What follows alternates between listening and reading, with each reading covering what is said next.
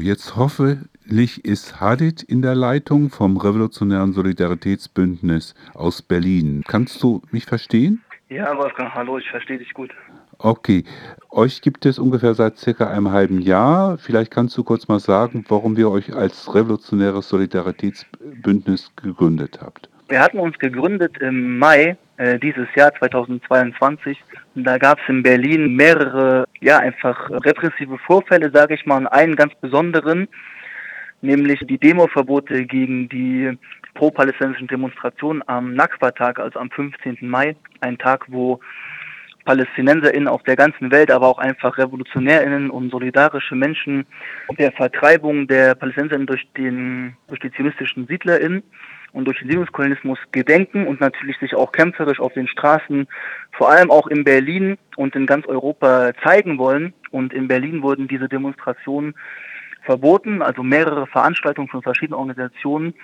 Und das haben verschiedene Gruppen zum Anlass genommen, sich einfach in der Woche, wo diese Verbote bekannt wurden, vor dem 15. zu treffen und gemeinsam zu überlegen, was wir da auf die Straße bringen können. Und relativ schnell war da einfach der gemeinsame Wunsch da, tatsächlich eine Aktion zu machen und zu zeigen, dass wir uns eben von diesem Staat nicht verbieten lassen, revolutionäre Politik zu machen und auf die Straße zu bringen. Und so hat sich dieses Bündnis gegründet, dann eine Aktion gemeinsam gemacht, auch, denke ich, kann man durchaus sagen, erfolgreich gemacht am Nakba-Tag. Wir haben uns also die Straße dann genommen, trotz Tausenden von PolizistInnen, von Bullen, die da in Neukölln da waren und natürlich schon sozusagen vorsorglich gelauert haben, was da kommt. Wir haben trotzdem eine Demonstration gemacht, wir haben trotzdem ein starkes Zeichen eigentlich nach Palästina, aber auch ja hier in die revolutionäre Bewegung gesendet, dass es möglich ist, gemeinsam sich auch dann trotz solchen Verboten, trotz der Repression, vor allem ja geschlossen zu zeigen, sich nicht spalten zu lassen, aber eben auch trotzdem revolutionäre Dinge zu tun.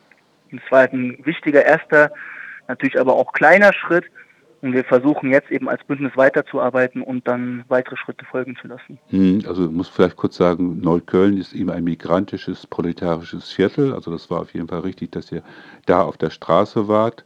Und ihr habt in einem anderen Interview gesagt, vor einem Jahr gab es ähnliche Verbote und da gab es eben kaum Reaktionen drauf, also auch von der revolutionären Linken. Und deswegen habt ihr es diesmal auch wahrgenommen, weil natürlich so der palästinensische Widerstand so im Fokus der, sage ich mal, der imperialistischen Mächte ist, ob es nun die Documenta in Kassel gewesen ist.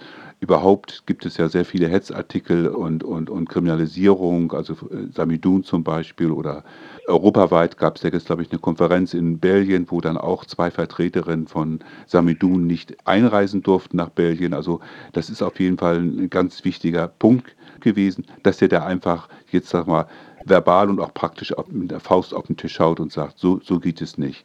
Das ist auf jeden Fall so das eine gewesen, aber so die Verfolgung von palästinensischen Widerstand habt ihr auch in diesem Interview auch schon gesagt. Gab es ja auch vor 50 Jahren schon. Da wurden ja auch palästinensische Studierende, ich glaube die KUPS war das, und palästinensische Arbeiterinnen, das war die GUPA, verboten. Kannst du da vielleicht noch ein bisschen was zu sagen? Du hast ja gerade schon gesagt, dass der deutsche Imperialismus auch mehr den Ton angibt, was eigentlich die Verfolgung von revolutionären palästinensischen Gruppen und der Bewegung angeht. Du hast ja gerade schon genannt, dass die Genossen von Farmedun bzw. Massal-Badir jetzt eigentlich vor wenigen Tagen an der Einreise nach Europa gehindert wurden, um an einer großen Demonstration in Brüssel teilzunehmen.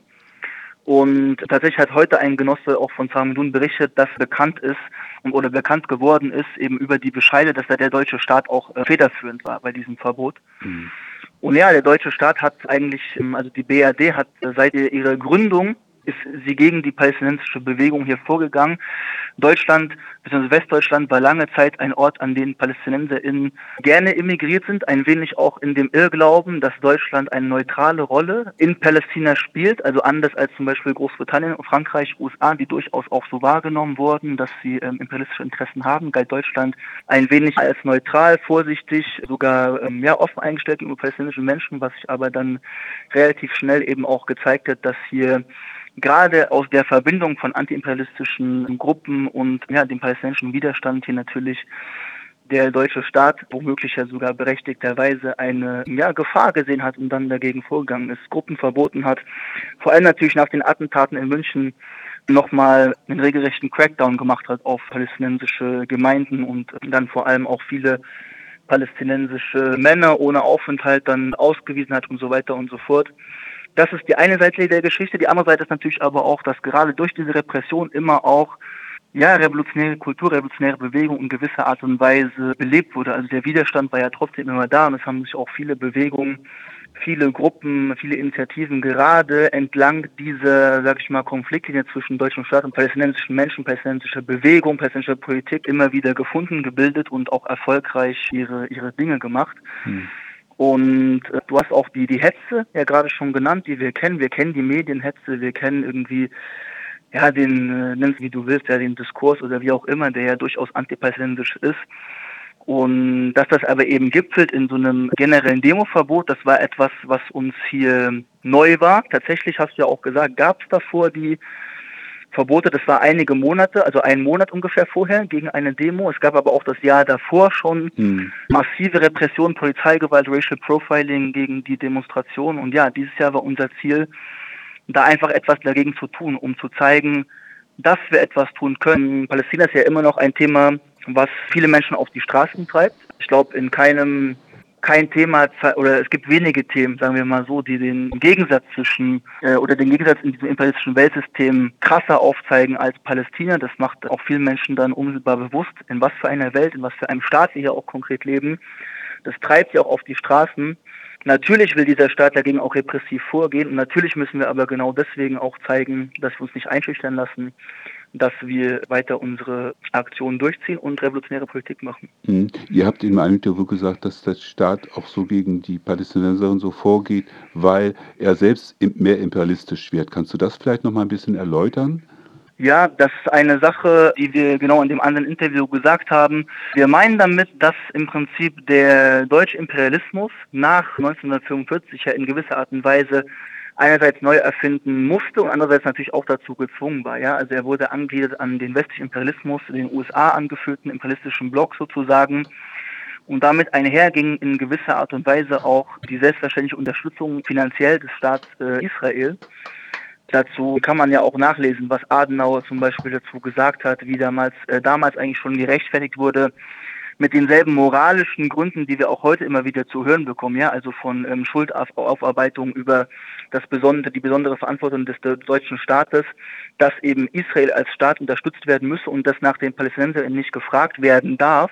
Genau das begegnet uns auch heute, aber im Endeffekt dient es halt dazu, den deutschen Imperialismus und im Prinzip das Expandieren des deutschen Kapitals auch nach dem Zweiten Weltkrieg im neuen Gewand erscheinen zu lassen, einem moralischen, neutralen, geschichtsbewussten und eben aufgeklärten Gewand. Aber genau hinter diese Fassade müssen wir auch blicken, hinter diese Fassade, diese bürgerliche Illusion müssen wir auch konsequent aufdecken und zur Sprache bringen, dass es hier eben ganz klar um finanzielle, um wirtschaftliche, um materielle Interessen geht, die da im Mittelpunkt stehen, dass es eben Teil des imperialistischen Spiels ist und es nicht um eine moralische Frage geht. Also oft wird versucht, uns einzuschüchtern, eben mit Antisemitismusvorwürfen, mit dem Argument, dass man das in Deutschland nicht so machen dürfe, dass man irgendwie hier sich an diese besondere Regeln halten müsste. Aber genau das dient ja auch dazu, uns letztlich davon abhalten zu wollen, auf die Straße zu gehen, dieses System konsequent offen zu legen. Und genau da müssen wir konsequent bleiben und das zur Sprache bringen und auch unsere politischen Aktionen so planen, dass wir das zur Sprache bringen und auf die Straße bringen. Ja, da gibt es natürlich sehr viel noch zu sagen. Also auf jeden Fall, was ihr auch gesagt habt in diesem Interview, dass gerade auch immer verleugnet wird, dass eben nach 1945 eben viele Faschisten, also NSDAP-Mitglieder, dann hohe Funktionen, Globke zum Beispiel oder Kiesinger als Kanzler oder Lübke als Bundespräsident, Funktionen übernommen haben oder auch Schleyer zum Beispiel, unter den Deckmantel eben für Israel zu sein, da auch so agieren konnten. Das ist ein weites Feld. Wichtig ist natürlich auch, dass auch für den Widerstand auch hier inspirierend ist und deswegen werden zum Beispiel die türkischen Genossinnen verfolgt und es gibt ja auch so schon Drohungen gegen, zum Beispiel gegen Samidoun, sie auch auf eine Terrorliste zu stellen. Also ich denke, das ist ein weites Feld, da war auf jeden Fall eure Initiative ganz wichtig und wichtig war auch, dass die palästinensischen Genossen in den 70er Jahren sich zum Beispiel auch gegen die Isolationshaft der Gefangenen aus der Raft gewendet haben, also öffentlich, was damals sehr mutig war. In dem Sinne denke ich, vielleicht ganz kurz nochmal, ihr habt eine Broschüre herausgebracht, vielleicht kannst du da zum Schluss noch was dazu sagen, weil wir müssen leider so langsam zum Schluss kommen, weil unsere Sendung ist gleich zu Ende. Ja klar, gar kein Problem. Ich meine, du hast natürlich recht, man kann darüber noch viel mehr sagen. Wir haben versucht, etwas mehr zu sagen, beziehungsweise aufzuschreiben eben in dieser Broschüre. Mhm. Die heißt Gemeinsam gegen die Repression, und da haben eigentlich verschiedene Gruppen jetzt aus dem Bündnis, also du hast Farmedun genannt, mhm. Ich selber bin bei Rote Blüte Palästina, einer neuen Gruppe in Berlin, dann aber auch dem kommunistischen Aufbau, Young Struggle, SDAJ Berlin, Migranten Berlin und Netzwerk für Gefangene. Genau.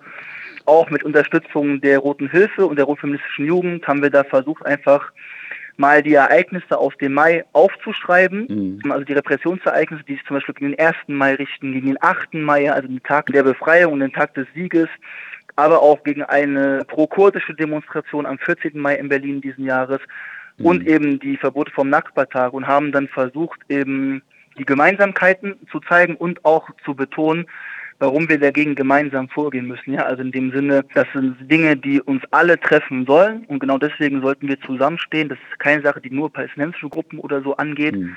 sondern das ist Sache eines jeden Revolutionärs und einer jeden Revolutionärin und natürlich aller diejenigen, die etwas gegen dieses System, gegen dieses imperialistische System, in dem wir leben, auch tun wollen, mhm. diese Sachen irgendwie gemeinsam zu behandeln und auch im größeren Zusammenhang.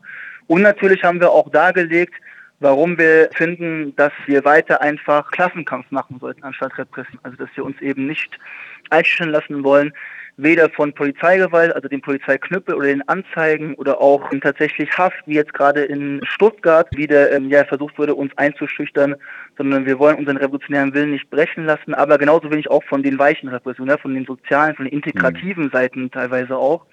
Unsere Aufgabe ist es, weiterzumachen, weiter zu kämpfen, und die Broschüre ist auf jeden Fall ein kleiner Teil davon, hoffen wir auch. Kannst du nochmal sagen, wie man die beziehen kann? Außer in linken Buchläden, gibt es die auch digital? Oder? Also linke Buchläden wären natürlich schön. Wir haben erstmal eine ganz kleine Auflage für Berlin, mhm. aber es gibt eine digitale Sache, und wer da Interesse hat, kann uns gerne auch schreiben. Wir haben eine E-Mail-Adresse anzubieten, mhm. rev.soli@proton.me, oder einfach bei Instagram einschreiben @rev.solib, und dann können wir gerne auch PDFs schicken. Wir wollen natürlich, dass das vielleicht gelesen wird und auch verbreitet wird, und dann eben unseren kleinen, bescheidenen Beitrag irgendwie leisten, um eine gemeinschaftliche, gemeinsame, organisierte Antwort auf die Repression des deutschen Staates irgendwie voranzutreiben. Ich glaube, das haben wir verstanden. Ich bedanke mich, Hadith, für das Interview. Wir müssen leider jetzt zum Schluss kommen. Danke für das Interview. Danke und dir. Tschüss. Halt uns auf dem Laufenden. Tschüss. Tschüss. Gerne, bis bald, ciao.